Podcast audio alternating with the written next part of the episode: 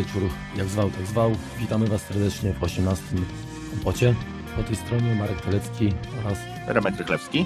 od razu uprzedzamy, że jakość nagrania z uwagi na mój wokal, ala Janek Himizwach, no niestety będzie pozostawiała wiele do życzenia. Także jak za nie mogę, to Remek przyjmie pałeczkę, język, albo struny głosowe po prostu swoje tutaj na pierwszy plan wrzuci. Pomimo to mamy nadzieję, że odcinek będzie ciekawy, dlatego że chcemy poruszyć w nim kwestię heterogeniczności, tak? Czyli oczywiście nie jesteśmy homofobami i lubimy nasz ekosystem makowy, ale wielokrotnie jesteśmy zmuszeni do współpracy z innymi komputerami, innymi systemami plikowymi, innymi systemami operacyjnymi. No i generalnie jakieś doświadczenie w tej materii mamy, chcielibyśmy się tym z Wami podzielić. Zapraszamy. Zgadza się, system Apple, mimo że jest bardzo fajny, no to niestety nie jest najlepszy do wszystkiego, tak? Może mi się to nie wszystkim zatwardziałym fanom spodoba, natomiast do niektórych zastosowań y, lepiej się przyjął Windows, do niektórych zastosowań dużo lepsze są rozwiązania Unixowe. Postaramy się tak troszeczkę opowiedzieć, jak w takim świecie, gdzie różne, różne systemy współdziałają ze sobą, możemy sobie na Macu radzić. Pamiętasz, Remku, swój pierwszy komputer? Oczywiście, Atari 800 XL. No właśnie, a, a pamiętasz, jakie miał złącze na przykład? Wiesz co, on miał y, właściwie z, no tak, natomiast to był złącze ze standardowych, tam tylko złącze joysticka i, i złącze takie pod monitor, takie dinowe. Mhm. No tak wiesz, pytam, bo generalnie wiesz, no co ma jakby złącze do, do oprogramowania, ale chodzi mi o to po prostu, że już od dawien dawna komputery pierwsze, nawet w obrębie tej samej, tego samego producenta, różniły się wielokrotnie złączami. Zresztą teraz mamy to samo, tak? No przecież tak naprawdę USB zostało spopularyz- spopularyzowane z, z wejściem iMac'a w 98 Tak roku, jest. prawda? Mhm. Wcześniej Mac miał swoje e, y, łącza szeregowe. E, PC miał też COM, tak, LPT, tam Centronix, tak. Były ze sobą niezgodne. Ja pamiętam, jak swego czasu Commodore wypuścił taki model C16 chyba bodajże, albo C, C plus 4, nie pamiętam, Mhm. który w każdym razie C plus fa- 4, fajnie wyglądał.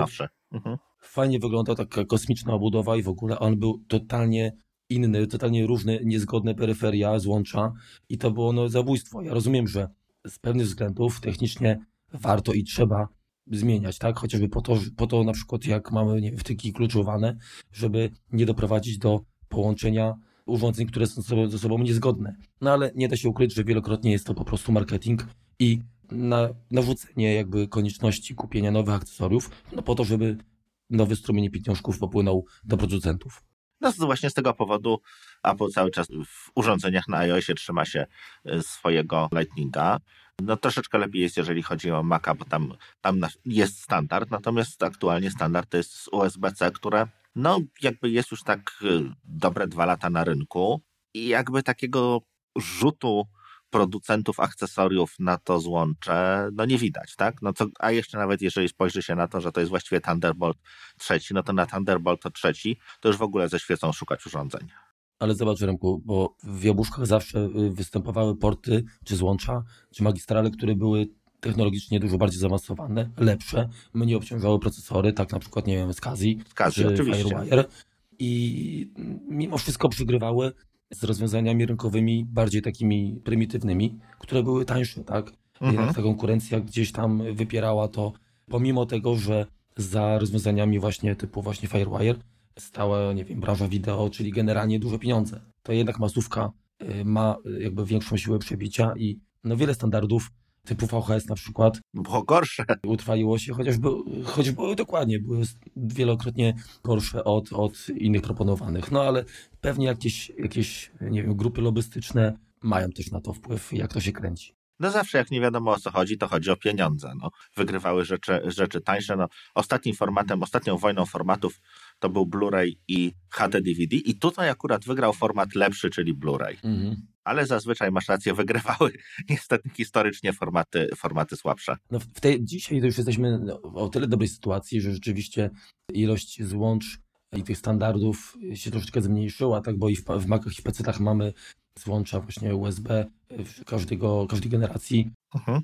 Mamy y, mini DVI, tak, mamy HDMI, no Ethernet na szczęście jest standardem, ale kiedyś oczywiście tak różowo nie było. Mimo to różnice występują na wielu innych płaszczyznach, na przykład, nie wiem, architektura chociażby, czyli no w tej chwili akurat Maki korzystają też z procesorów Intela, natomiast wcześniej... Możliwe, że przejściowo. Możliwe, że przejściowo, natomiast no nie tak dawno przecież y, korzystały z procesorów PowerPC, a jeszcze wcześniej procesorów Motorola serii 68K. A PC-ty twardo od początku architektura x86, prawda? Tak, tak. Kolejne, kolejne generacje procesorów Intela, które no, zachowują ze sobą wsteczność, no, czy to dobrze, czy źle. No, z jednej strony dobrze, no bo teoretycznie dalej możemy uruchomić program napisany dla, dla systemów XT czy AT, tak, które 20-30 lat temu powstawały. Natomiast niesie to za sobą pewien nakład, tak? czyli ten procesor w gruncie rzeczy w którymś momencie musi troszeczkę udawać ten, ten stary system.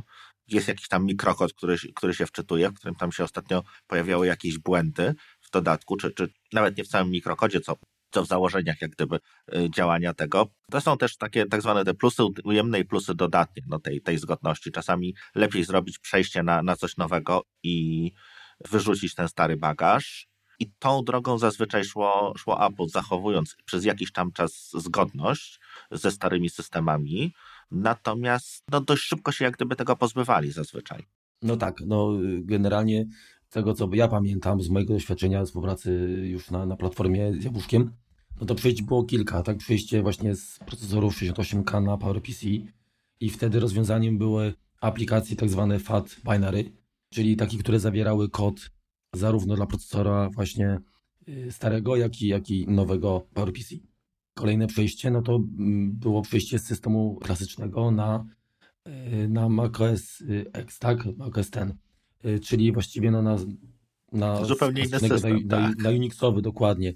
I tutaj do dyspozycji były no aż trzy jakby takie mm, elementy pomocnicze, czyli tak programiści y, otrzymali środowisko Carbon i Cocoa, tak? Natomiast użytkownicy jeszcze dodatkowo środowisko Classic, które pozwalało na uruchamianie na nowych komputerach z nowym systemem starszego oprogramowania. No i kolejne, nie tak dawno właśnie, które doświadczyliśmy, czyli przejście bodajże 10.4. 10.4, tak, Tiger, dokładnie. E, czyli przejście z PowerPC na, na Intele. No także i tutaj też mieliśmy Universal Binary kod, który notabene wcześniej on też funkcjonował, bo nawet jeżeli były tylko i wyłącznie komputery, maki na PowerPC, to z tego co pamiętam, to szło i programiści wykorzystywali z tego skrzętnie, bo jakieś różnice na poziomie tam technologicznym były między procesorami G3 i G4 i były też y, właśnie kod kompilowany konkretnie pod, pod procesor. Czyli to też można powiedzieć, że albo był uniwersalny, tak, który ruszał na, na wszystkim, albo był dedykowany, który był de facto jakby bardziej zoptymalizowany. Także no troszkę, troszkę tego tutaj po stronie makowej chłopacy musieli jednak przetrenować. No zgadza się, ale wiesz, no po stronie, po stronie Microsoftu też y, jakby no, ten, ten core tych Windowsów, no to, to było x86, natomiast no trzeba pamiętać, że należy pamiętać, że również, że Windows NT działa na procesorach alfa i chyba na jakichś riskach, jak również ten Windows Mobile, który mieliśmy przed, przed y, jakby w palmtopach y, Microsoftowych, no to on tam też działał na, na kilku procesorach. Y, między innymi na armach i też jakichś, jakichś tam innych, innych riskowych, więc też chłopaki w tą stronę, w tą stronę działali, a aktualnie Microsoft... Nie no teraz wiesz, to Surface przecież też, tak?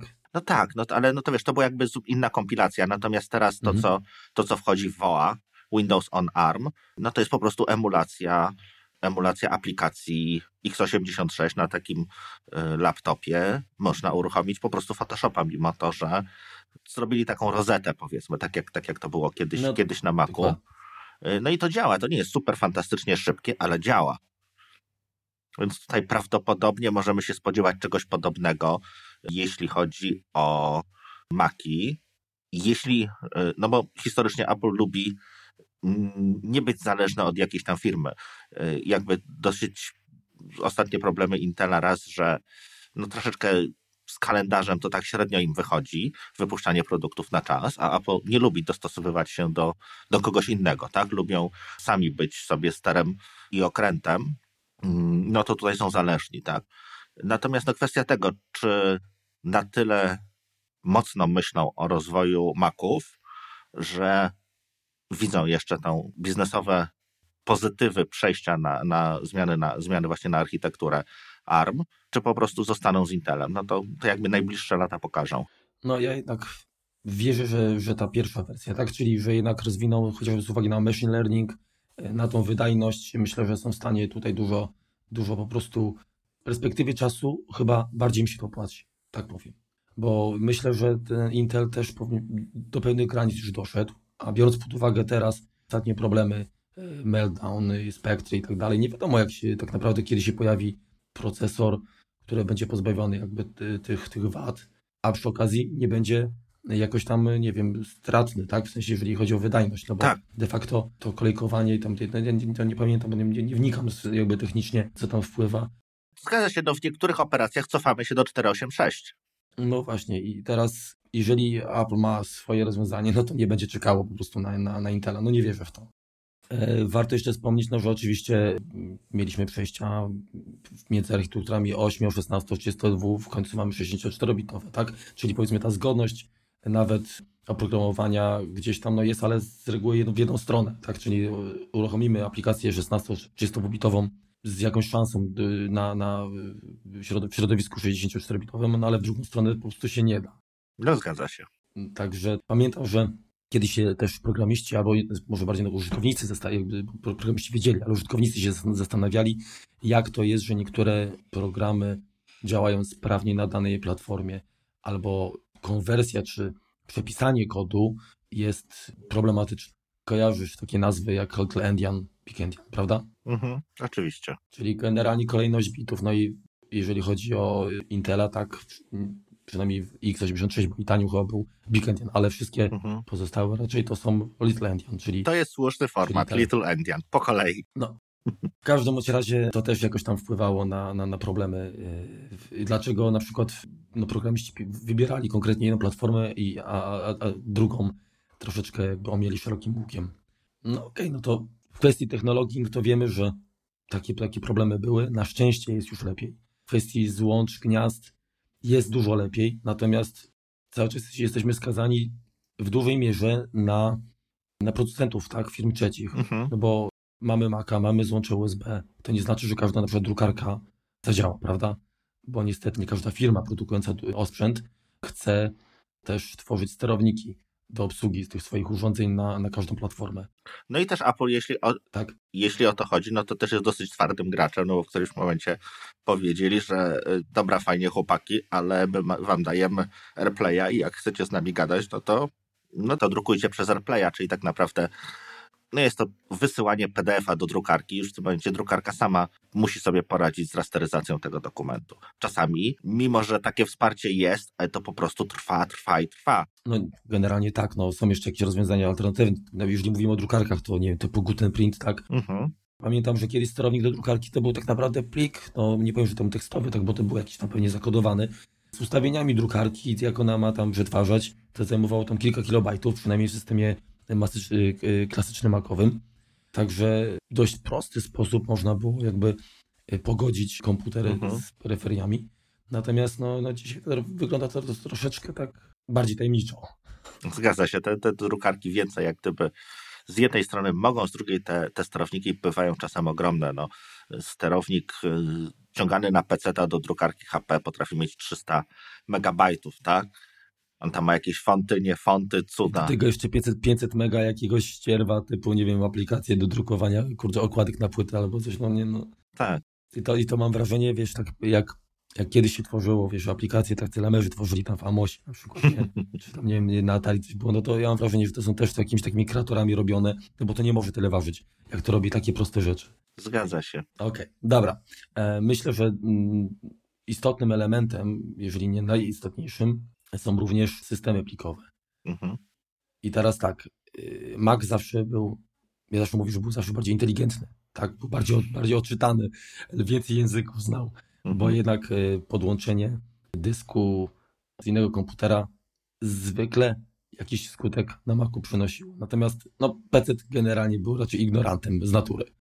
Tak. Nie wiem, co to jest, to sformatuję. Dokładnie. Na Macu y, aktualnie w High Sierra mamy system y, APFS, tak?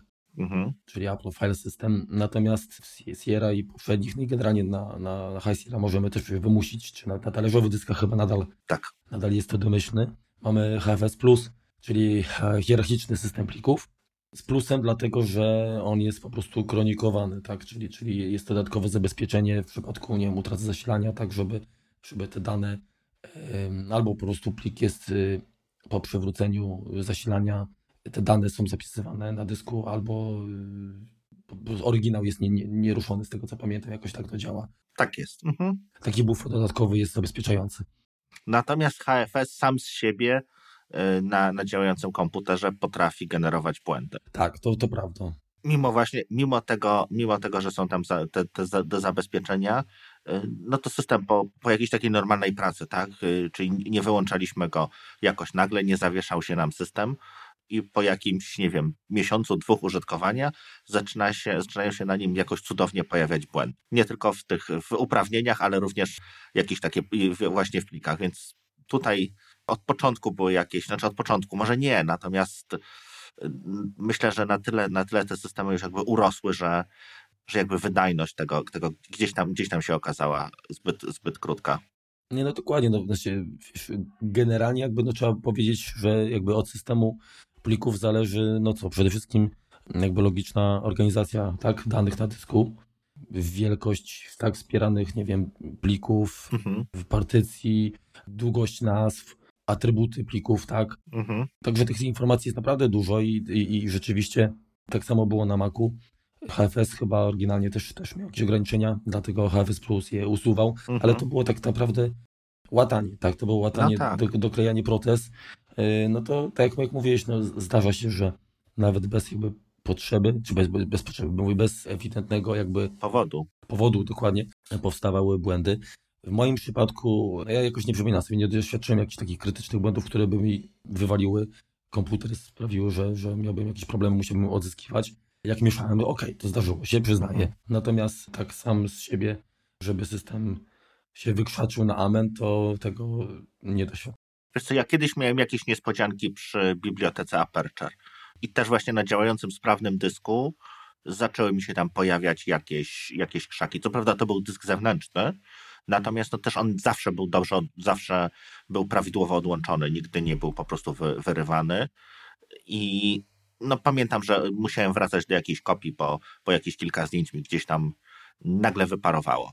Znaczy, no ja pamiętam przy instalacji Inkscape'a i X11 tam, czy, czy y, Xquartz rozszerzenia, to, to raz mi tam właśnie rzeczywiście padło to, no ale to jakby nie było na zasadzie, że system, że komputer jest włączony, ja nic nie robię i, i samo z siebie, tylko no niestety dołożyłem jakby cegiełkę. No podczas pracy oczywiście. Okej, okay, czyli mamy tak na maczku mamy HFS-a, HFS+, APFS i PC niestety tych formatów bez dodatkowego oprogramowania y, nie, nie jest w stanie rozpoznać. Mhm. Tutaj z pomocą przychodzi firma Paragon Software. Mają właśnie rozwiązania dla Windowsa, czyli jest taki sterownik APFS-a na Windowsa, tak samo HFS na Windowsa.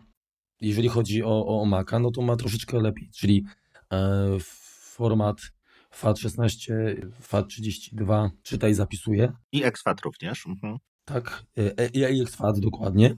Natomiast NTFS domyślnie tylko czyta, Także jesteśmy w stanie e, dysk, powiedzmy tam, nie wiem, systemem Windows 10 e, sformatowany w NTFS-ie podłączyć i sczytać dane, natomiast nie zapiszemy. I tutaj też e, jest kilka rozwiązań. Tak najpopularniejszym właśnie jest Paragon NTFS mhm. na Maca. Tuxera, taka bardzo też znana firma, ma Tuxera NTFS. Są jeszcze rozwiązania darmowe typu Fuse, NTFS 3G, a one jeszcze działają? Bo z nimi swego czasu był przy jakieś 10-11 był chyba jakiś problem z tym. Y, wydaje mi się, że działają. No, może nie, no w porządku. Y, wydaje mi się, że działają. Mhm. Zresztą uh -huh. chyba Tuxera bazuje poniekąd na TFS 3G. Także tak, chyba taki tak, komponent tak, tak, instaluje. Tak, tak, Także, tak, żeby nie sprzedawali tego, gdyby to nie funkcjonowało. No tak, masz rację, masz rację. Można oczywiście jeszcze, pamiętam, było grzebać y, w FSTA, bodajże takim pliku i też można było po prostu tam y, montować jego ręcznie do odczytu, wywyższeń do zapisu takie wolumeny. No bo jakby system operacyjny. Ale to. Skoro potrafi odczytywać, mhm. to również potrafi zapisywać. Natomiast jest to po prostu kwestia polityki, no, y, z racji tego, że no. tam jest inny, inny tryb, jak gdyby uprawnień. Więc dlatego jest to, jest to wyłączone, no bo żeby po prostu nie popsuć, tak? No bo teoretycznie zapisywanie przez Apple'a bez nadawania właściwych uprawnień, czyli z przenoszeniem uprawnień, które, które są y, w systemie Macowym, mogłoby uszkodzić jakby integralność tych danych dla systemu Windowsowego. A jeżeli chodzi o y, PC, to jeszcze jest jedno rozwiązanie konkurencyjne firmy Mediafor. Y, MacDrive to jest zresztą program, który no ja pamiętam jeszcze z czasów systemu klasycznego, który właśnie pozwalał na, na odczytywanie HFS-a. W tej chwili już wspiera mm, APFS też. Także jeżeli mamy dysk z komputera, z High to, to Windows będzie w stanie go odczytać i zapisać. Jeszcze jedno rozwiązanie, bo tak nie wspomnieliśmy, o, o tym, że oczywiście nie tylko dyski, tak, ale no, usługi sieciowe korzystają z, no, z systemu plikowego, tak? Tak. Czyli w, w, na dzień dobry mamy obsługę Samby, tak? Mhm. Już natywną. W, teraz w, w macOSie. Natomiast w systemach klasycznych kiedyś e, też można było skorzystać z rozwiązania komercyjnego Dave, to się nazywało. I to właśnie pozwalało. No, ten program pro, y, produkcji jest nadal rozwijany i pomaga jakby korzystać no, z zasobów w NASach różnych, tak, y, i w jakichś serwerach. Mhm. Natomiast no, wcześniej trzeba po prostu mm, pamiętać, że tak jak teraz mamy sambę zintegrowaną, no to kiedyś tego po prostu nie było. To jak ktoś chciał się połączyć po sieci z komputerem, z, innym, z innym systemem operacyjnym innym plikiem, systemem plików, no to po prostu bez dodatkowego oprogramowania tego nie szło y, wykonać. No tak, na, na, na serwerach Windowsowych czy, czy serwerach Unixowych da, dawało się uruchomić AFP, czyli Apple Filing Protocol, Filing Protocol. Natomiast taka ciekawostka, on jest dalej w High Sierra wspierany, natomiast nie udostępnimy w, tym, w tym protokole żadnych danych na partycji PFS-owej. Jeżeli decydujemy się na PFS-a, to już mamy tylko tam SMB. Jeżeli mamy partycję mhm. w HFS-ie, to dalej możemy udostępniać jak gdyby po staremu. Mhm. No, tak ciekawostka. Myślę, że warto jeszcze zwrócić uwagę na to, że poza dyskami mieliśmy Dzisiaj to już tam rzadziej, bo nawet w komputerach y, trudno znaleźć napęd optyczny, no ale swego czasu płyty były no, bardzo popularnym nośnikiem. I tutaj się okazuje, że one też były zapisywane Y, w, y, w różnych systemach, tak? No mhm. Mac zapisywał standardowo właśnie w HFS-ie też. Na PC był to bodajże ISO 9660 tak. z rozszerzeniami. Ja pamiętam też, że właśnie w systemie klasycznym trzeba było wrzucać y, do teczki rozszerzenia takie klocki właśnie z, z napisem tam Joliet, czy, czy Rogry, czy Mount Rainier, które pozwalały między innymi na odczyt takich plików nagranych na, na, na płytach na innych systemach, tak? Mhm. I no to też były rozszerzenia odpowiedzialne na przykład za to, czy można było nim dogrywać y, na, na, na płytę dane, żeby wspierać y, dłuższe nazwy plików. No pamiętajmy, mhm. że w DOSie to było 8 plus 3, tak? Tak, na sztywno. Mac chyba miał bodajże 31 bodajże, klasyczny. Mhm. Później dochodziły właśnie dopiero rozszerzenia y, czy no, systemu plików, które pozwalały na, na zwiększenie tam nie do 255 chyba. Mhm. Nie wiem ile teraz ma maksymalnie co, Windows. Wiesz co, Bo takich długich nas nie używam. Y, Windows ma taką jedną bardzo fantastyczną głupotę. Y, to, to przy okazji ponarzekamy sobie na Windowsa. Ograniczenia nazwy długości pliku, tak chyba to jest y, tam 128 czy 256 znaków, natomiast ścieżka dostępu do pliku, czyli wszystkie katalogi mogą mieć 256. I bardzo łatwo mhm. sobie zrobić, kopiując jak gdyby kolejne pliki, E, to jedna z firm, którą, z którą współpracuję, ma do tego wyjątkowy ta talent, bo oni tam tworzą e, oferta dla klienta, coś tam, coś tam, coś tam, wersja druga. Potem się pojawia wersja druga, ta sam oferta dla klienta, wersja ostateczna poprawiona i tam jest po prostu te nested folders, te foldery, te, pliki, e, te katalogi w katalogach po kolei wrzucają mhm. i w którymś momencie po prostu tracą możliwość dostępu do tego, bo pozwala to utworzyć, natomiast potem figulasa nie można tego otworzyć i jest żmudna, żmudna jak gdyby zmiana nazwy plików, kolejnych folderów, żeby, żeby móc dostać się do, do jakiegoś tam pliku, który, który mamy głębiej. A coś śmieszniej, skopiować tam go można, tylko czytać już nie. Wiesz co, tak właśnie jak mówisz o tym, to generalnie yy, takie mam skojarzenie, bo systemy plikowe, no właśnie te takie bardziej zaawansowane, pozwalały na tworzenie hierarchii, czyli właśnie zagnieżdżanie y, katalogów. Mhm. Natomiast pierwsze to miały właściwie wszystkie pliki luzem, tak? Była lista po prostu plików i tyle. Tak. I to tak, i to mniej więcej jak otworzysz fo- folder Windows, to tak wygląda, tak? Bo tam masz yy, plik typu, nie wiem, notepad, masz tapetę, no teraz to może uporządkowali to trochę, ale to niedawna, to było po prostu takie, no jak na wysypisku śmieci trochę. Trochę tak, masz rację. Wracając jeszcze do, do udostępniania plików, jeśli mamy jakiś nasyp, no to oczywiście tam wybierzemy SMB. Możemy udostępniać pliki jeszcze przy, przy pomocy NFS-u, czyli takiego bardziej Unixowego systemu udostępniania. Udostępnieniem plików również jest, jest FTP czy WebDAV. No, WebDAV A faktycznie, widzisz, zapomniałem o tym, to Apple'owski w sumie chyba, tak? jest to trochę tak, yy, trochę no, nie, aczkolwiek już się z tego wycofali. Mhm. Czyli jeśli zainstalujecie macOS Server na systemie High Sierra, to się y, niemiło zaskoczycie i udostępnianie plików dla iOS-a, które kiedyś było w WebDAVie, zostało wycięte. Łe, łe, łe. Mhm. A właśnie, swoją drogą, czekaj, czekaj, bo kurczę, by, by, o tym też zapomniałem. E, przecież tam kapsul też ma swój y, właśnie, y, a to nie jest, to jest, to jest, ten... HFS Plus i to jest App Bundle, Yy, ten Spec tak, Bundle. ale czekaj, to jest A, A, APF, tak? Y, A, A, AFP, Tak, dokładnie. No właśnie i to ja pamiętam, że też walczyłem, bo, nie, bo mało która aplikacja wspierała to, także chciałem się dostać y, z zewnątrz, y, ale nie, nie, nie z Maca, tak? Powiedzmy tylko z, tam z iOS-a czy z innego komputera, z innym systemem, no to, to do zasobów tem kapsulu, no to się okazywało, że to nie jest takie proste wcale. No teraz już nie mam, także to już nie mam problemu. Okej, no dobra, czyli generalnie przedstawiliśmy różnice, także już wystarczająco mocno chyba nastraszyliśmy słuchaczy, ale generalnie jest lepiej, o wiele lepiej niż, niż, niż, niż kiedyś. No ja pamiętam, że jak mnie się ktoś pytał, kurczę, wiesz co, ja bym też kupił Maca, bo on jest fajny, ale wiesz co, ja nikogo nie znam, ja sobie nie poradzę, no bo to o, kogo spytać, kogo, z kimś się w ogóle tam jakoś nie wymieniać y, programami, dokumentami, y, to się wydawało takie hermetyczne środowisko. mhm. Znaczy mnie to nie przerażało, bo ja zawsze outsiderem zaczynałem od Amigi, tak? Byłem przygotowany na to. od początku musiałeś sobie jakby radzić, tak? Dokładnie, ale to nie było dla mnie, wiesz, to było, to było fajne wyzwanie. Zresztą ja nigdy nie, nie zależało mi na tym, żeby w jakimś tam owczym pędzie, w takim stadnym odruchu uczestniczyć.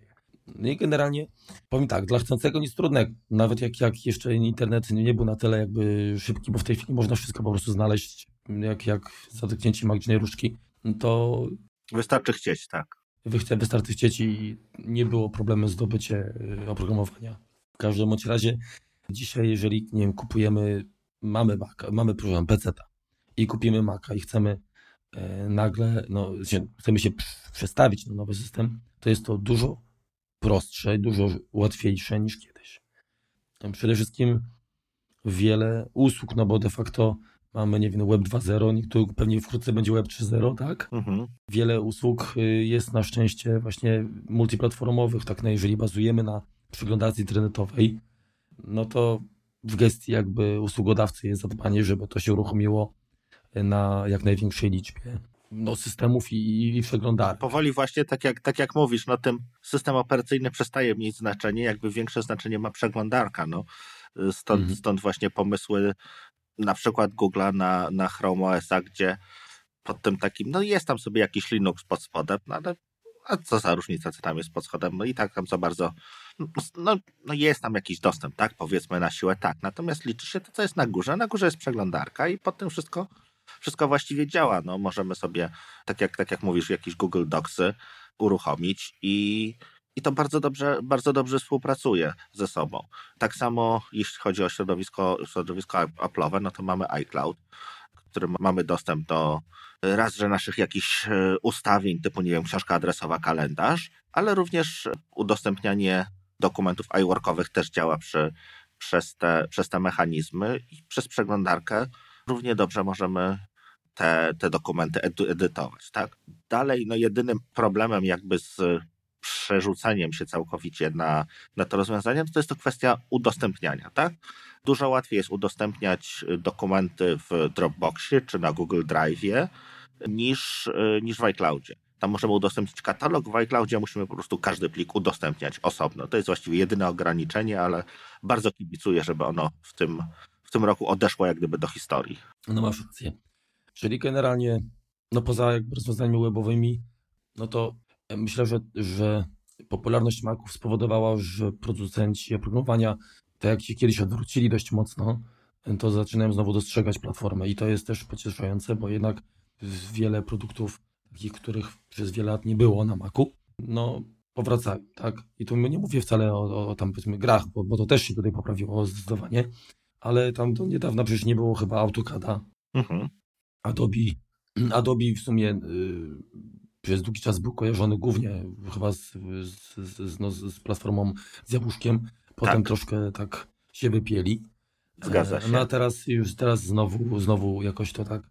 Znaczy może inaczej, nie to, żeby znowu Adobe zaczął się mm, interesować, ale przynajmniej y, z równą, z równym zaangażowaniem traktuje Tak, no wspiera nowe tak? wersje systemów, to, jak gdyby działa. Były, były takie chwile, że rzeczywiście no, ten ogon jakby troszeczkę urósł. No także, także jest taka w ogóle jest taka strona Alternatives to, Mhm. do, y, kropka tu, tak, y, która pomaga, no może nie, to nie jest jakieś tam rozwiązanie stuprocentowe, tak, ale Tu jest kilka, bo ja jeszcze alternative2.net chyba. No to dodamy linki dokładnie. W każdym razie chodzi o to, że jeżeli macie jakieś przyzwyczajenia, korzystacie z aplikacji, to można znaleźć tam, jeżeli oczywiście producent sam nie oferuje wersji na, na, inny, na inną platformę, Mhm. można znaleźć jakieś sugestie aplikacji, które mają podobne możliwości, podobnie działają, czy nie wiem, radzą sobie z y, plikami danego Formatu. Mhm. formatu, danego typu. Tak, no bardzo często z tego korzystam, jeżeli trzeba znaleźć, nie wiem, jakieś darmowe czy jakieś inne narzędzie, y, które, które załatwia, załatwia jakąś, jakąś tam sprawę, no to wpisujemy właśnie, że nie wiem, potrzebujemy czegoś podobnego do, nie wiem, Photoshopa i, i dostajemy listę aplikacji, które użytkownicy jak gdyby zakwalifikowali do, do tego, że one są podobne. Możemy tam to wyfiltrować, jeśli chodzi o platformę, jeżeli chodzi o sposób licencjonowania i bardzo fajnie sobie to działa. Jest tam sporo tych aplikacji byle jakich, natomiast również one, one są tam oceniane, więc możemy sobie przejrzeć te, zazwyczaj te, te, które tam mają więcej głosów e, pozytywnych, no to większe prawdopodobieństwo jest, że również i nam przypadną do gustu.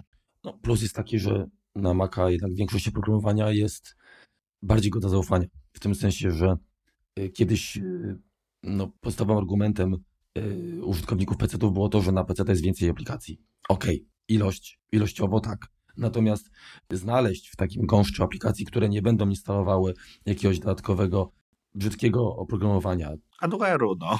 czy, czy, czy dokładnie, czy, czy nie będą y, siały tam reklamami, czy się nie okaże, że ten darmowy teoretycznie program nie jest wersją po prostu demonstracyjną, okrojoną do, do, do cna z wszystkich użytecznych rzeczy, Mhm. no to jednak była strata czasu. No tak, jeżeli chodzi o, o Maca, jeżeli chcielibyśmy sobie coś takiego złego ściągnąć, to chyba musielibyśmy w tym momencie poszukać w jakichś wtyczkach do przeglądarki, bo tam się, tam się jakieś takie barachła różne, różne y, pojawiają, ale to jest kwestia tego, że one powiedzmy działają również pod, pod Chrome'em czy, czy pod Firefoxem, Mhm. Natomiast tam, tam takie różne, różne właśnie podmieniające wyszukiwarki, czy, czy wrzucające na, nachalnie reklamy, no to nie trudno coś takiego znaleźć. Natomiast tak, masz rację, jeżeli chodzi o aplikacje, które śmieciłyby w systemie, tak, są. Y, Natomiast no, są zdecydo- w zdecydowanej mniejszości, jeśli chodzi o, o, o ten system, y, o, mm, o porównanie do Windowsa. Wynika to pewnie dlatego, że jeśli chodzi o Windows, no to tam większość tych aplikacji jest darmowych, tak? No mało kto za nie płaci. Siłą platformy Apple'a y, jest to, że posiada dość dużo deweloperów, którzy tworzą aplikacje względnie tanie.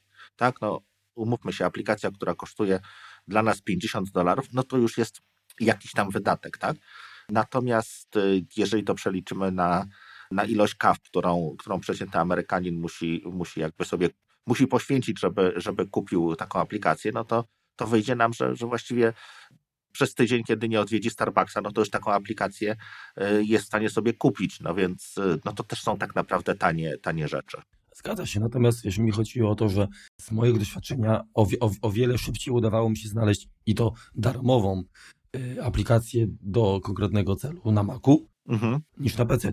Także wiesz, no bo jak, jak, jak faktycznie, no, jak, jak mam możliwość oszczędzenia pieniążków, no to przecież z tego korzystam, no, jak chyba każdy. No ale pomimo to, mówię, to jakość programów darmowych na Macu jest i tak znacząco większa, wyższa niż darmowych y, programów na, na PC. Oczywiście ogólnie teraz, bo są perełki też, ale żeby trafić na taką perełkę, no to trzeba się dużo bardziej jednak na PC namęczyć. To prawda. Właśnie, a teraz tak, y, bo już skoro y, mówiliśmy o formatach y, plików, typach, o typach plików, o właśnie udostępnianiu, no to generalnie kwestia archiwizacji na przykład, czy, czy, czy kompresowania. Miałeś jakieś problemy? Tak, tak, tak, tak. Miałem, jeśli chodzi o, o przejście z Windowsa na Maca, no to wszystkie moje archiwa, czy, czy, czy to były jakieś tam na płytach, czy, czy gdzieś indziej po prostu popakowane, no to były po prostu rary. No, z rarem sobie Mac wyciągnięty z pudełka średnio radzi, e, natomiast, no, natomiast są, są oprogram, jest oprogramowanie umożliwiające e, rozpakowywanie tych, tych archiwów. E, na początku korzystałem z czegoś, co się nazywa Unarchiver, a później, czyli aktualnie używam czegoś, co się nazywa Keka, to nawet to mi Marku ostatnio polecałeś. Mhm. Potrafi rozpakowywać właściwie wszystkie możliwe archiwa, jakieś LZH, LZA, e, ARJ, czy, czy najróżniejsze. I to jest fajne, że również radzi sobie z y, archiwami wieloczęściowymi, tak? Mhm. Bo to mhm. był problem. Pamiętam, jak zwłaszcza jak, jak, jak było archiwum podzielone na, na ileś tam, powiedzmy tam, jak RAR był, tam R01 mhm. i tak dalej, tam i jeszcze było zahasłowane, to nie wszystkie programy sobie radziły z tym. Zgadza się, tak, tak, tak. Dokładnie. A pamiętasz, jaki był na systemie klasycznym Macowym najpopularniejszy program do y, kompresowania i dekompresowania plików? Nie. Staffit Expander. A tak, masz rację. A on jeszcze jest rozwijany. Dokładnie, dokładnie. One były y, bin SIT, tak? Albo SIT X później. Rozszerzenia miały. Mhm. Dokładnie to nadal jakoś tam nie funkcjonuje, ale ja już zarzuciłem. Z uwagi, no jak, jak, jak działałem tylko na Macu y, no, klasycznym, no to było powiedzmy jedyne słuszne, tak? Natomiast wbudowana jakby obsługa ZIP-a system załatwia wiele. No tak, no kiedyś to jakby każdy, y, każdy tam kilobajt był na wagę złota, tak? Jeśli chodzi o, o, o tam dyski, no dlatego używaliśmy różnych archiwizorów, które y, kompresowały nieco lepiej. Teraz, no nie za bardzo właściwie wszystko domyślnie, czy większość dokumentów, które mamy, czy Office'a, czy, czy iWorkowych, no to to są tak naprawdę, czy nawet aplikacje z App Store'u, no to są tak naprawdę archiwa zip. Zip stał się standardem. Dokładnie, wystarczy zmienić rozszerzenie, prawda? Tak. I, I, już, no, zmieniamy na przykład, nie wiem, y, y, chociażby taki sposób na, na to, jak otworzyć e, dokument Pages mhm. w Wordzie. No, czyli rozpakowujemy, tak, zmieniamy rozszerzenie na zip, rozpakowujemy i mamy tam po prostu RTF-a w środku. Z tego co pamiętam. I to już bez problemu Word otworzy. No tak. No dobra, czyli e, jak już mamy rozpakowane nasze dokumenty, aplikacje, no to i tak może się okazać, że niestety albo nie znajdziemy alternatywy, tak, która ruszy na, na danym systemie, albo no, po prostu nie ma takiego rozwiązania. No tak, no, no niestety część aplikacji, które jest tworzone na przykład przez nas, przez nasze państwo, no działa tylko pod systemami Windowsowymi, tak? No. Ty masz na myśli płatnika? Tak, mam na myśli płatnika. Płacznika. Ale to, powiem tak, to jest kurde wstyd to jest wstyd naprawdę. Ja, ja nie wiem, kurczę, ja już tam nie wnikam, kto za tym stoi, ale generalnie te wszystkie Prokomy i te inne firmy. No, Prokom nasz kochany. Słucham? Prokom nasz kochany. No, no to czyli generalnie dobrze trafiłem. Już nie pamiętałem. To, to, to po prostu wstyd, no kurczę, przez tyle lat, żeby nie zrobić no, takiej wersji, no to... A w ogóle, a powiedz mi, tak jeszcze abstrahując, mm -hmm. bo mhm. jesteśmy tutaj, jest wiosna, niedługo będziemy się rozliczać, jakiś program do wystawiania, do wypełniania pitów na Maca kojarzysz? Nie. E, wiesz co, aktualnie to już jakby przeniosło do, do internetu, już są te, te mhm. webowe mm. jakieś i, i tak samo jak gdyby programy do wystawiania faktur, czy, czy do prowadzenia jakiejś tam prostej księgowości, powoli to jak gdyby odchodzi od kwestii właśnie systemu operacyjnego, czy to będzie Windows, czy to będzie e, Mac, czy to będzie, nie wiem, jakiś Unix, e, czy, czy tam Linux dla, dla zapaleńców, tylko jest to po prostu webowe. Z jednej prostej przyczyny tak naprawdę. To się da również uruchomić na telefonie. No, ja bym dodał jeszcze jedną przyczynę. Jak coś jest webowe, to dużo łatwiej jest to owinąć e, w e, takie opakowanie subskrypcji. Mhm, to prawda. Czyli mamy, mamy strumień pieniążków, a nie na zasadzie raz sprzedamy i klienta już stracimy. Wiesz co, no, jeśli chodzi o programy księgowe, no to yy, zmiany przepisów, które, które są w no naszym no tak, kraju, to, no to, to oni dokładnie. tutaj załatwiają, to i tak będziesz musiał kupić nową wersję, bo ci jakiegoś JPK wymyślą, albo yy, coś z VAT-em pozmieniają no to się nie da tak, że, że to będzie działało zawsze. To klient i tak wróci. Wiesz, tak bez analogii, skoro jest JPEG do, do JPEGa, to może zamiast HIV będzie HIV. Tak? tak. No, w każdym bądź razie, według mnie najlepszym rozwiązaniem na to, jak, jak obejść problem braku aplikacji na platformę, którą się używa, no to jest to zwirtualizowanie środowiska Mhm. innego. Ty korzystasz z jakiego rozwiązania?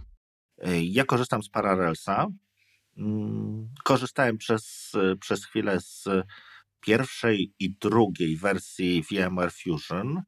Natomiast y, w momencie przesiadki na trzecią, no była jakaś promocja na Parallelsa, stwierdziłem, no zobaczę jak jest po tej drugiej stronie płotu. No i było fajnie i tak chyba od wersji czwartej, teraz do wersji dwunastej chyba, już nawet straciłem rachubę, bo to subskrypcja jest, po prostu zostałem ale powiem Ci szczerze, y, mam tego Windowsa, czasem go używam, natomiast tak jak kiedyś to, y, no może nie zawsze miałem go uruchomionego, ale nie było tygodnia, żebym po prostu nie, nie musiał czegoś tam uruchomić, to teraz potrafią minąć miesiące i, i go nie używam, tak? Nie, nie, nie jest mi już to aż tak potrzebne. No właśnie, warto dodać, że, że poza tymi komercyjnymi rozwiązaniami, tak, czyli właśnie Parallels Desktop, i VMware Fusion, no to znaczy Fusion, yy, bo mówimy oczywiście tutaj o wirtualizacji yy, no, innych systemów na Macu, tak? Bo Tak. VMware istnieje na, na Windowsa też i tam pozwala chyba też zwirtualizować yy, macOSa. Tylko nie pamiętam, Nie czy do serwer, końca. czy... Nie, czy coś, No, co, właśnie są tam jakieś ograniczenia dość, dość mocne. Mhm. E, No i ist- istnieje również na Linuxa. No, dokładnie. To mamy jeszcze VirtualBoxa, tak, który jest y, darmowy. Ja VirtualBoxem się bawiłem przez jakiś czas i generalnie fajnie to chodziło. Oczywiście brakowało mi powiedzmy takich y, dodatkowych funkcji, które oferuje Parallels, czyli na przykład, nie wiem, trybu konwergencji, tak? Mhm. Czy, czy jakieś... y, Akceleracji grafiki tam, no coś jest, Dokładnie, natomiast ona jakieś tam mocno te kuleje. Additions takie, czyli nie wiem, drag and drop na przykład między Mhm. oknami i tak dalej, to tam to nie wszystko tam działa niestety. No ale y, jakby jak już nie ma innego wyjścia, to, to można było. No i rozwiązanie Apple'owskie, czyli bootcamp. Tak, Tak, Znaczy, no, oczywiście. wadą bootcampa jest to, że, że, w tym, że w tym momencie no, musimy się przelogować, przy, uruchomić system Trzeba wyjść z domu. na, na komputerze, trzeba wyjść tak z macOSa. Znaczy ma to swoją zaletę po pierwsze, że mamy pełnię zasobów dla tego systemu gościa, nie gospodarza, tak? Tak. E, natomiast no ewentualna powiedzmy wymiana później, tak, jakbyśmy chcieli kopiować, no to to już jest znowu jakiś tam problem. No i musimy oglądać Windows. E, także jest to na, na pewno wątpliwa przyjemność. Mhm. Dlatego są rozwiązania jeszcze inne, tak typu komercyjny crossover bo, bądź wide, Mhm. które pozwalają na uruchamianie, no przynajmniej wybranych, tak, bo to raczej 100% zgodności nie ma aplikacji, bez potrzeby instalowania Windowsa, czyli I posiadania, co ważne, i posiadania, posiadania licencji Tak, na, na Windowsa. Mhm. zgadza się. Tam to są chyba jakieś biblioteki po prostu Tak, y, bo, skompilowane. tak, bo zamiast, tak jak, tak jak działa Parallels, w- znaczy klasyczny wirtualizer, no to on jak gdyby tworzy udawany procesor, udawany no, kartę graficzną, troszeczkę pamięci, która no, tak naprawdę jest prawdziwa, natomiast wydzielona. Y, Natomiast no, to jest taki udawany jak gdyby komputer w komputerze, tak? To, to się, to się w, ten, w ten sposób uruchamia, że jak gdyby dowolny system operacyjny w teorii, który, y, który jest w stanie ten wirtualizator obsłużyć, powiedzmy ma sterowniki, ten system dla tego, co ten, dla tych urządzeń, które y, ten wirtualizator stworzy y, w tym systemie, to po prostu zadziała, tak? No może to być, y, nie wiem, dowolny, dowolny tam system. Jeżeli, jeżeli byłaby kompilacja, nie wiem, systemu amigowego dla x86, no to teoretycznie na takim Parallels Fusion również coś takiego powinniśmy móc uruchomić. Y, Natomiast y, crossover i wine działają na innej zasadzie. One jak gdyby emulują czy tworzą wsparcia dla odwołań do systemu. Czyli jeżeli aplikacja potrzebuje otworzyć okno, to jest jak gdyby taki konwerter, który tą, to, to wywołanie systemowe, otwórz okno, potrafi przełożyć z systemu jakby poleceń Windowsowych na Macowe. Tak samo, nie wiem, narysuj kółko, narysuj linię, pokaż tekst. To są wszystko y, systemowe jakieś odwołania i one po prostu te, te, te aplikacje to emulują.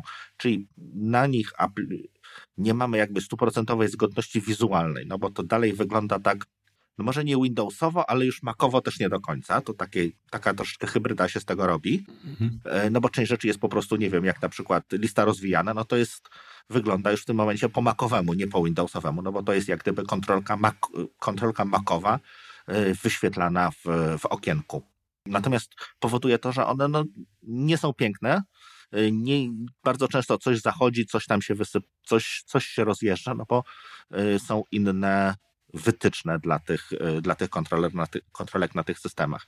Natomiast pozwala to właśnie na uruchomienie prostszych, najczęściej aplikacji z zachowaniem właśnie właściwie dużej wydajności, tak? No bo tylko jest ta cienka warstwa, która pośredniczy pomiędzy wywołaniami app. Okej, a teraz pytanie takie, czy planowałeś albo pracowałeś może kiedykolwiek na, na tak zwanym Hackintoshu, czyli z systemem Macowym, no, zainstalowanym tak nieoficjalnie.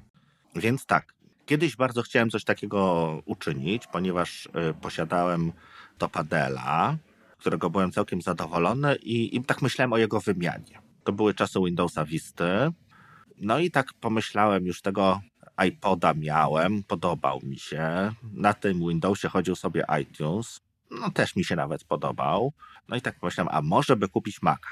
No ale czy ten Mac to, to, to nie wiadomo co to i tak dalej. I chciałem właśnie czysto jak testowo uruchomić na, na tym Dellu właśnie y, system Macowy.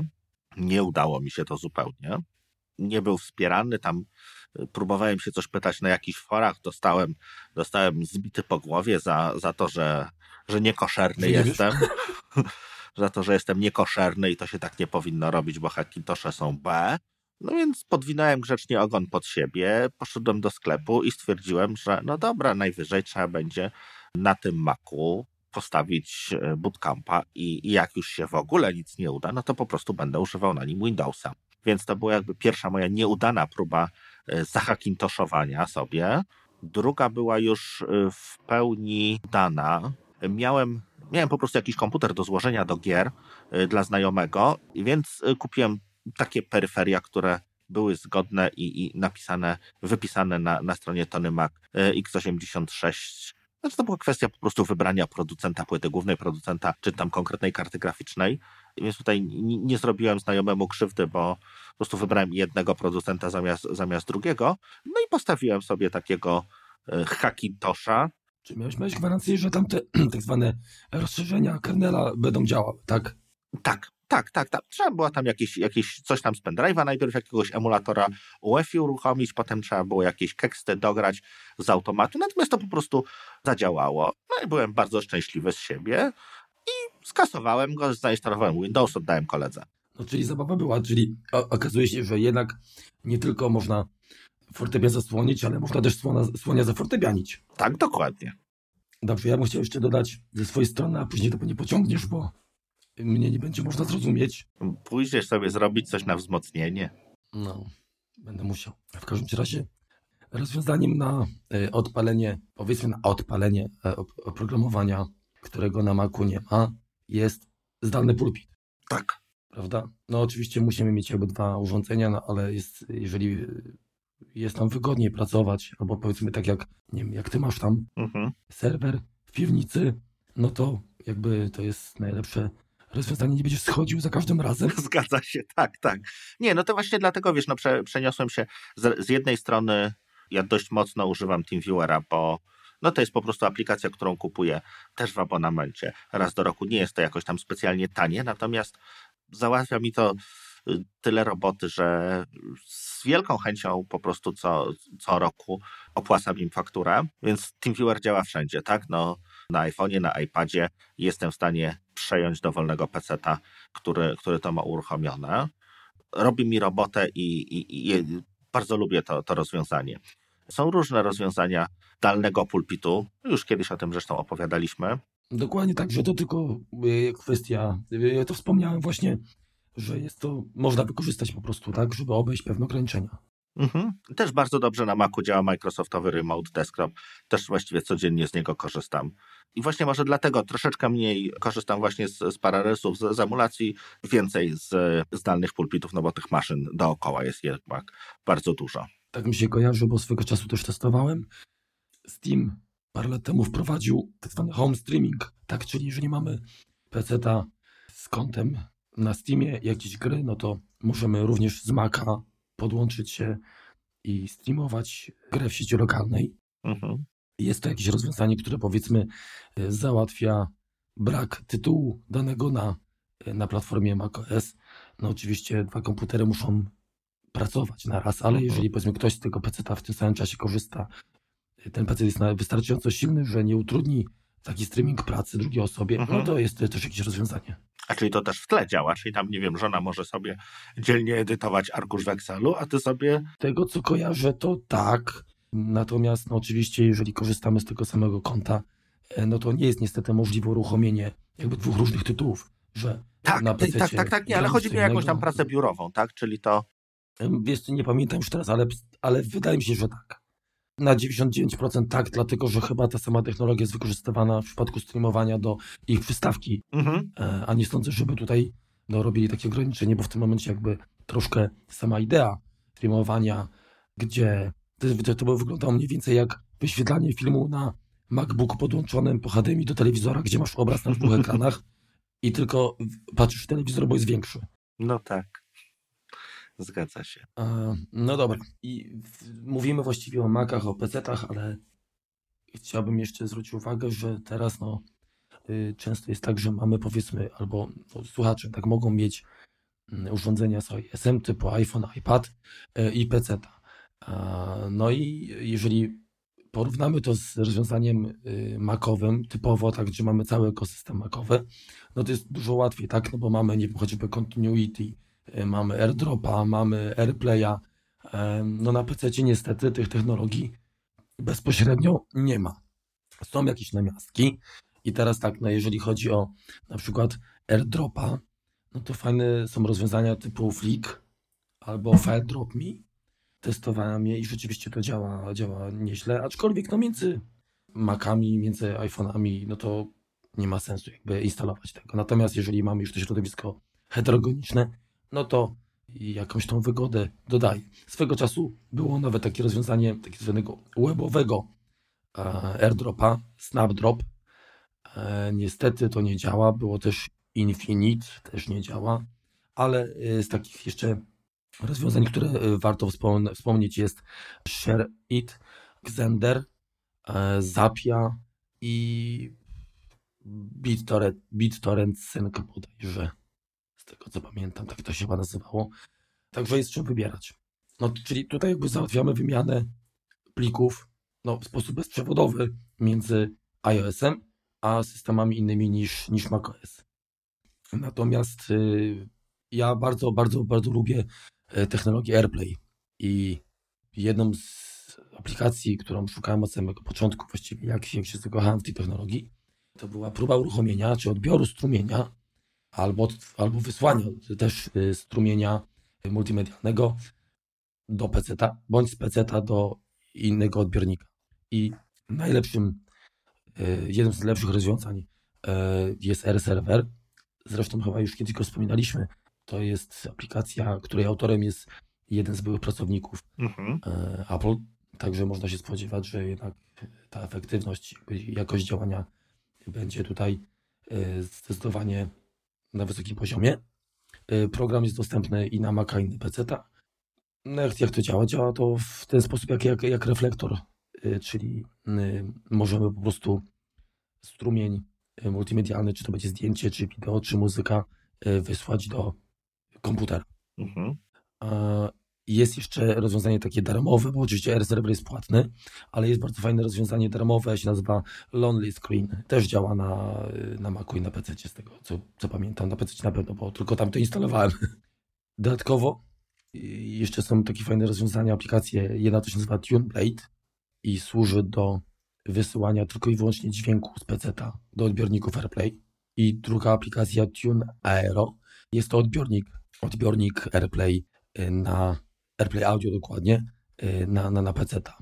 Natomiast y, fajnym rozwiązaniem, które warto wspomnieć jest, wspomnieć, jest Air My PC i to jest nadajnik AirPlay dla Windowsa, który pozwala y, wysłać obraz na przykład do Apple TV. Plusem tego rozwiązania jest to, że dodatkowo można dokupić pakiet jakby narzędzi interaktywnych i na PC dokreślić tam powiedzmy jakieś obiekty, rysować, podkreślenia i tak dalej. To wszystko jest w postaci no, takiej maski nakładane na obraz e, i przesyłane do, do właśnie Apple TV. Czyli taka troszeczkę tablica interaktywna jak gdyby? Dokładnie, dokładnie tak. Czyli powiedzmy masz peceta, ale jedziesz gdzieś yy, na jakąś konferencję, patrzysz, o, mają odbiornik Apple TV podłączony do jakiegoś wielkiego ekranu bądź y, rzutnika, no to takie rozwiązanie bezprzewodowo, no, jak oczywiście tam skonfigurowana jest mhm. sieć, zadziała. Także jeżeli chodzi o AirPlay, to, to właśnie to.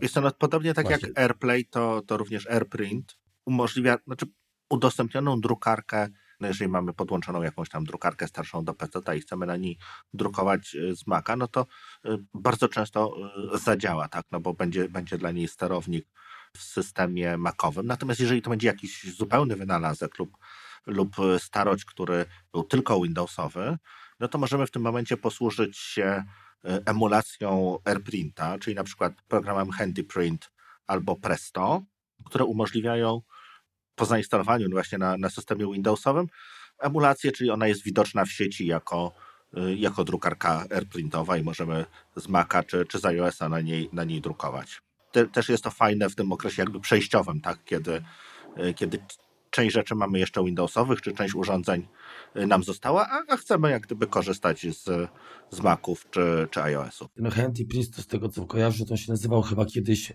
AirPrint Activator czy Activator, coś takiego.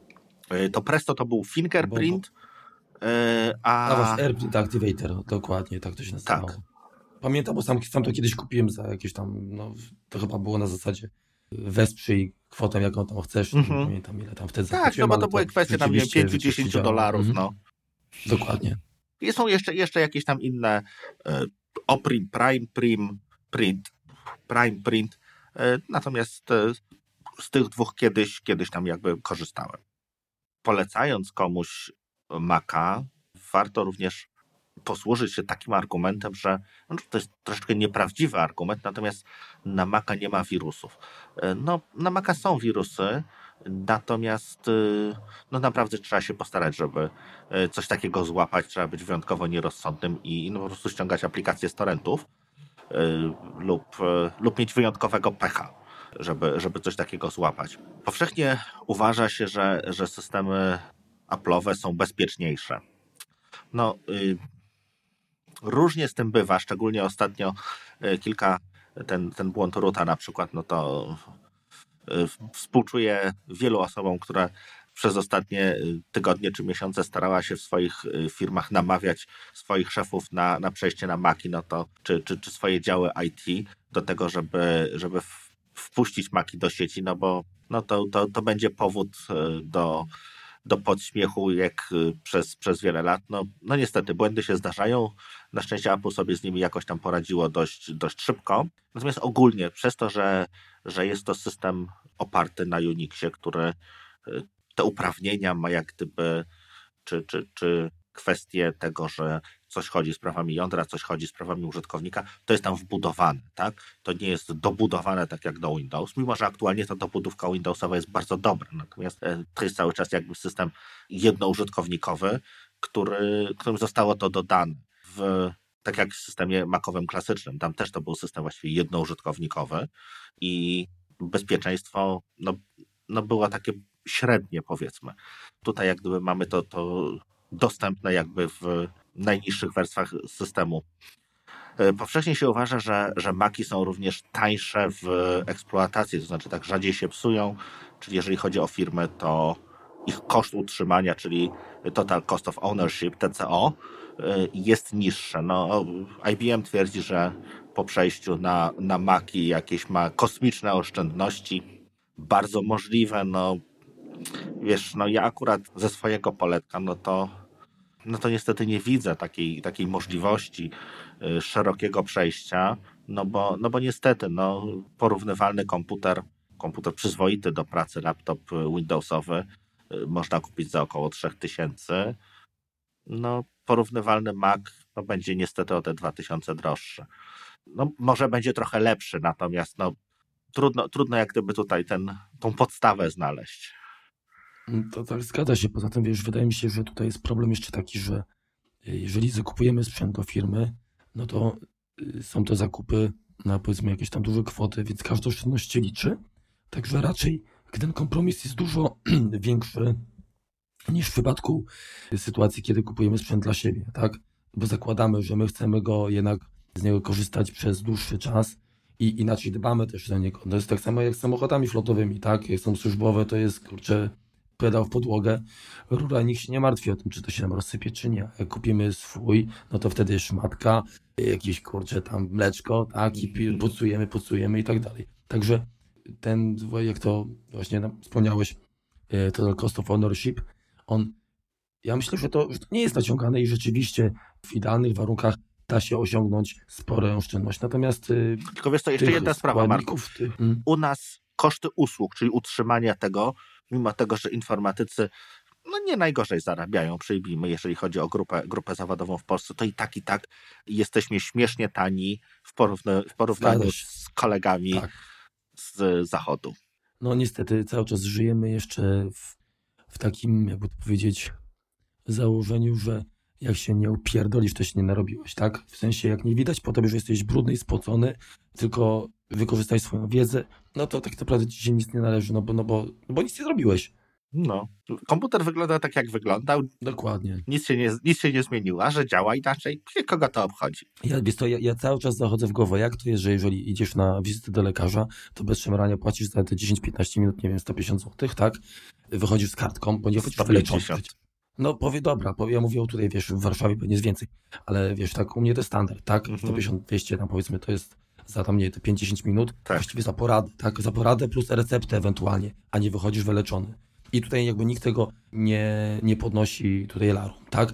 Podobnie jest jak jedziesz samochodem, no okej, okay, dobra, boli cię to, przyjdzie, kurczę, pan Gienek, powie, dobra, tu trzeba walnąć młotkiem, jak wyskoczy, okej, okay, oszczędziłeś, nie wydałeś w serwisie autoryzowanym 2000, wydałeś 500, to jest też dużo pieniędzy, mhm. tak, ale jesteś zadowolony. A w naszym przypadku, jeżeli nasze usługi jakoś tak, nie wiem, nagle to, kurczę, panie, tyle pieniędzy, no, pan tutaj pięć minut posiedział, nic nie zrobił pan, no ale działa. No tak, no. To jeszcze, jeszcze powiedzą, że to samo się naprawiło. no dzisiaj mi się samo naprawiło jedno, no. Cicho, cicho. Znaczy, ja, ja też mam sytuację taką, że, że czasami wołają, wychodzę, no mówię, pokaż, to ci nie działa. No i wszystko działa, nie? No, ale to już naprawiłem. Nie, no, bo, bo przy tobie zawsze działa. No i po to jestem. No. no. No właśnie, czyli co? No mamy bezpieczeństwo, tak, mamy y, ochronę. No kwestia maków to jeszcze jest jakby mm, kwestia jakby tego, jak ten sprzęt się starzeje, tak. Jakby nie patrzeć, no są różne szkoły, tak. Jeden woli y, wymieniać powiedzmy komponenty mieć tą, tą mhm. swobodę, tę możliwość, tak wymieniać komponenty, tak tutaj wymieni pamięć, rozszerzy, tutaj dysk, tu kartę graficzną i tak dalej, a jak kupujemy Maki, to niestety tej możliwości nie mamy i to też warto o tym pamiętać, że lepiej zainwestować w, no, w najmocniejszy po prostu, najmocniejszą konfigurację, jaka się da, takie zakładanie, że, że kupujemy coś, co wystarczy nam na teraz, no jest błędem, bo to niestety się odbija czkawką. No nawet, no biorąc pod uwagę to, że teraz większość osób, nie znam statystyk, natomiast podejrzewam, że około niech będzie zachowawczo, 70% to są laptopy. W laptopie to i tak za dużo sobie nie możesz wymienić. Możesz wymienić sobie dysk twardy na większy i pamięć na większą. Koniec, koniec upgrade'ów i to też nie zawsze, tak. tak. Mówiąc o PC, no. więc u mnie upgrade'owanie laptopów zazwyczaj się kończyło no po pół roku, bo wkładałem tam tyle pamięci, ile się da i dysk największy, który był aktualnie dostępny, no i koniec upgrade'ów no dobrze, po, po roku mógł się pojawić większy lub szybszy dysk, no to, to, to go podmieniłem. Natomiast no to też jest kwestia tego, że w tym momencie no, no to jest dość ograniczone, tak? Zgadza się. I tak i tak jakby tym wąskim gardłem zostanie, zostanie procesor, którego no właściwie w laptopie nie, no niemal nigdy nie wymienimy. No ale wiesz, oboje dobrze wiemy, jak że powiedzmy do podstawowych tam, do uruchomienia komputera to wystarczy zawsze bazowa konfiguracja, tak? Mhm. Natomiast jak apetyt rośnie miarę jedzenia, jak troszeczkę aplikacji poinstalujemy, danych wrzucimy, no to nagle się okaże, że, że, jest, że jest słabo. Ja ze swojego doświadczenia powiem tak, jak siadam do komputera, który ma dysk talerzowy, Mhm. to cierpię. Naprawdę, naprawdę to już, to już dzisiaj SSD powinno być standardem. I też zwracam uwagę na to, że bo można tanio kupić przecież nawet MacBook Air, tak, jako, jako taki entry level komputer, który jest świetnym komputerkiem uważam, Mhm. ale odradzam wersję z dyskiem 120, tam 8 GB. Ale wiesz, no ale tutaj jest cena, no. Dzisiaj wysłałem znajomego po, po taki komputer, on kosztował nie, chyba 3600 czy 3500 nawet. No to jest komputer dla córki, tak? Więc, e, więc to będzie taki komputer do fejsia. E, No to tutaj jest 128 giga. No jak tego zdjęciami nie zapcha, a pewnie nie zapcha, no No dobrze, to, no ale wiesz. To okej. wystarczy. No ale właśnie mamy, mamy, mamy, zdjęcia, mamy powiedzmy tam, nie wiem, muzykę, taki, no i teraz jeżeli rzeczywiście się, się przedstawimy, tak, wykupimy sobie w iCloudzie pakiet dyskowy większy, zdjęcia mamy w chmurze, działamy na jakichś tam miniaturkach, które się, które dociągają oryginały jak potrzeba, muzykę mamy tylko ze streamingu, to okej, to, to sobie poradzimy. Ale to wymaga pewnej świadomości, tak, pewnej jakby e, kultury i, i no, człowiek, użytkownik musi być też wyedukowany. A wiele osób po prostu nie ma pojęcia o tym. Co, nasze pokolenie tak, młodsze, dla nich już jest w drugą Nie, stronę. jest to, uwierz mi, uwierz mi, Mówisz? nie mają pojęcia. Okej. Mm. To jest trochę smutne, bo to tak wiesz. No ale generalnie to są osoby, które don't care, tak? Czyli tak naprawdę jak jest problem, to, to też, wiesz, my, my to, tak, dokładnie. My to mamy problem z tym właśnie, że o Jezu, co teraz i kurczę, tutaj próbujemy znaleźć jakieś tam rozwiązanie, a oni tam nie działa, nie działa, to robią co innego i tyle.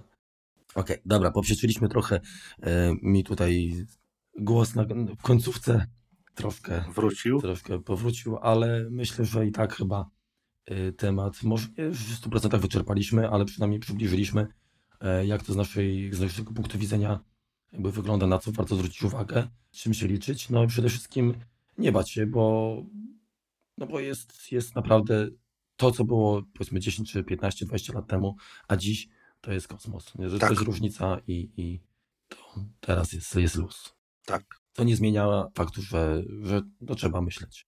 Trzeba myśleć i, i, No, i no. tym optymistycznym akcentem będziemy chyba. Myślę, więc żegnać. jestem, więc znikamy. E, to ja się żegnam już, bo i tak mnie nie słuchać. Dziękujemy Wam za wysłuchanie 18. Tak, tak, tym razem tak, odcinka. 18. Tak. Także do usłyszenia. Komentujcie za tydzień. Mówi Remek znowu.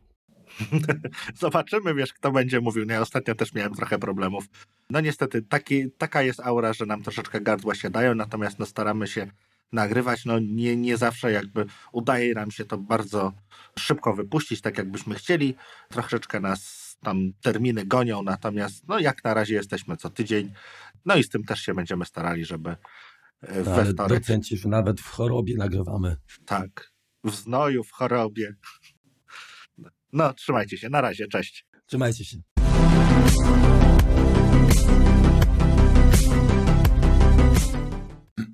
Dobrze mówię? Dobra, lećmy dalej. Sekundę, sekundę. Ko- samolot mi przeleci. Niestety jestem na górze, no to mamy samoloty. Pamiętaj, każdy lotnik to zalotnik, że tam pomachaj panu. E, I zapomniałem, o czym miałem powiedzieć. To się wytnie. Dobra, leć już nie. Ach, już wiem, tak. Dobra, No dobra, to wiesz to, to, to, ten, to tam, to ty powiedz teraz, bo ja już jasne. troszkę, że tam będę się wtrącał. Dobra.